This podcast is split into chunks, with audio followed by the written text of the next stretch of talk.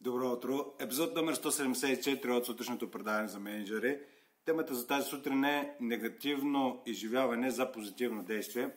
Аз съм Пламен Петров и темата днес ще разширя с няколко конкретни казуси от практиката ви на ръководител на екипа. В този случай, може би дори не само като ръководител, този епизод, подкаст епизод, може да бъде полезен дори за някои хора от вашите екипи, така че и те може да го слушат. А, какво имам предвид под негативно изживяване за позитивно действие? Ами, това, което почти всеки ден, почти всеки ден се появява, е оплакванията, оценките, осъжданията, оправданията, които са а, абсолютно а, легитимни, рационални и а, така подкрепени с факти, с а, много хората, с които а, си говорим на работни теми. И примерно едно типично такова е, нали, не ми стига времето. А, и това е естествено тогава, когато върнем, аз и моите колеги върнем топката към хората, че а, на менеджерите не им стига времето, не заради това, че някой друг им дава задачи, не заради това, че техния менеджер им дава задачи, не заради това, че хората, които могат да им помогнат, всъщност не им помагат. Нали, това абсолютно няма никакво значение. Единствената причина на човек да не му стига времето е самия човек. А, и това естествено има ефекта на студения душ, а, който пък от своя страна е много здравословен в повечето случаи, поради една основна причина. А, придвижва към действие. И когато, какво случва обаче, когато а, човек няма достатъчно време? Това, което се случва е, че всъщност, нали, освен физическата и психическа умора, а, не му стига енергия, време и енергия за нещата, които иска да прави и за съществените неща. Тоест, обръща се повече внимание на спешното, отколкото на важното. А, и това е един пример за това как а, негативното изживяване от това, че няма време, може да доведе до позитивно въздействие единствено и само в момента, в който човек си поеме 100% отговорност за промяната. Т.е. да си а, а, подреди приоритетите в реда, който не, не обслужва дневния ред на деня и седмицата и месеца, ако щете, а в дневния ред и в подредбата, която обслужва следващите 12, 24 или 36 месеца. Тоест, докато човек не се промени а, какво иска да, да бъде различно, т.е. поддържането на приоритетите да бъдат а, с няколко десетки месеци напред, е много трудно да излезе от, от този затворен цикъл. И това, което забелязвам, че повечето хора ги изкарва от този цикъл, е именно болката или някакво негативно изживяване. Доста често това негативно изживяване е, се появява в мое лице, а, но то е добронамерено, естествено, защото има за цел наистина хората да, да погледнат към себе си и да спрат съсоченето към, с пръсти към останалия свят, защото останалия свят няма да се промени, докато човек сам не се промени. Та, обратно към темата, друг пример често срещане е с заявяването, който до голяма степен е, така върви ръка за ръка и с недостига на време или това да, да сформирате да оформяте дневния си ред в зависимост от изискването на външния сад, а не в зависимост от вашите собствени приоритети. И тук нали, обичайната реплика, нали, че а, дори и, и, и да ръководите цяло дори да сте на върха на пирамидата на вашата организация, вие пак трябва да се съобразявате с много хора. Имате много стейкхолдери, нали, клиенти, доставчици, банки, какво ли не с което трябва да се съобразявате. Но дори в този случай, ако рационализирате защо не правите нещата, които трябва да направите, винаги ще, ще сте в този режим а, вашия дневен ред отива на по-заден план. А, и заявяването, от, отново а, това, което ми прави впечатление, а, то е болезнено за по-голяма от хората, т.е. по-скоро липсата на заявяване за това какво на тях им е важно, какво искат да направят, то е болезнено, но когато болката е по-така малка, промени не се случват.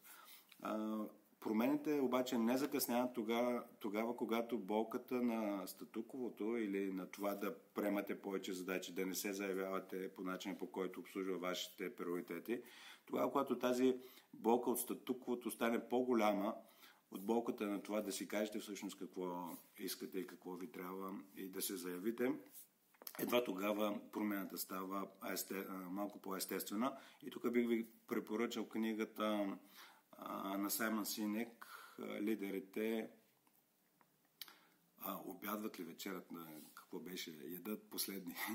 А, защо? Поради една основа. И там има един много интересен пример от а, така небезизвестния физик а, от преди няколко века Исак Нютон и неговия втори закон на физиката, който гласи, че силата е равна на масата по ускорението и той нали, всъщност стига до извода от света на физиката в света на организационното развитие, е, че а, за, за да се промени а, посоката на едно тяло, а, дали ще е физическо, дали ще бъде, нали, сега метафората прехвърляме към тялото към една организация или един екип, а, колкото по-голяма е маста на това тяло, т.е. колкото да е по-голяма екипа или организацията, толкова повече сила а, трябва да се приложи, за да се, промо... а, за да се направи някаква промяна.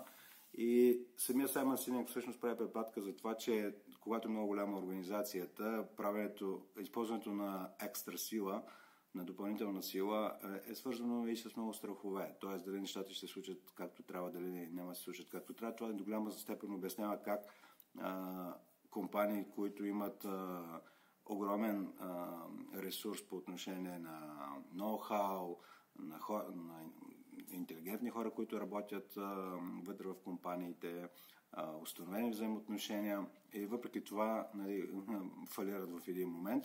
Поради една основна причина, че а, това, което е би подсказало здравия разум да се направи, не винаги се случва, именно заради вътрешните страхове и тези политически вътрешни борби, които се случват.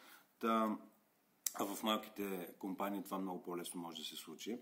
А, та, обратно към самата тема негативното изживяване, което може да доведе до позитивно действие. И позитивно действие а, е всичко това, което е в унисон с вашите приоритети, а, което може а, в краткосрочен план да създаде дистанция, в краткосрочен план може да е болезнено не само за вас, но и за хората около вас, но то е почти неизбежно. И, и го казвам, това е правят целият епизод за негативното изживяване, именно заради това, че негативните изживявания или също така емоции не са нещо, от което следва да бягате или да потискате, а по-скоро да ги наблюдавате да, да, и да следвате какво ви подскажат. Ако непрекъснато ходите гневни на работа, защото не ви стига времето, а, и месеци, месеци наред се гневите на хората около вас, време е за пауза и да използвате това негативно изживяване за позитивно действие. И позитивно действие означава а, буквално това, да, да бъде в пълен унисон с това, което считате за правилно. Ако си мислите, че спестявате истината на някой заради него, т.е. не казвате какво имате преди, защото някой се обиди или някой няма да ви я разбере, а, нали, това мисля, че преди няколко епизода вече сме го изчистили, че никой не може да се разсърди без ако не иска да се разсърди, т.е. той нали, чака да бъде обиден, чака да се разсърди някой. Така че това не би трябвало да ви притеснява толкова. Би трябвало да ви притеснява а, търпението. И тук друга книга, която бих искал да ви препоръчам е Дихотомията на лидерството все още няма на български мисля, в Амазон от Джоко Уилинг и той разглежда тази дихотомия. Дихотомия означава нещо, което има, два против, има аспекта на две противоположности и тук тази дихотомия на търпението, когато когато отидете в двете крайности, може да си навредите и на себе си, на хората около вас, защото вие, когато отивате с гняв и с усещане за несправедливост на работа, естествено това ще се отрази на работата ви. Нали, дори формално да си изпълнявате нещата както трябва, всъщност това, тази вътрешна буря, която може да има, а, тя не остане незабелязана в, така, в полето около вас. Така че замислете се по темата, кои са негативните изживявания, които имате в момента на работа, които може да превърнете в позитивни действия. Да кажете не на нещо на, или на някой, да очертаете ясни граници и в същото време с разбирането, че не всички ще ви разберат. Хубав ден пожелавам и до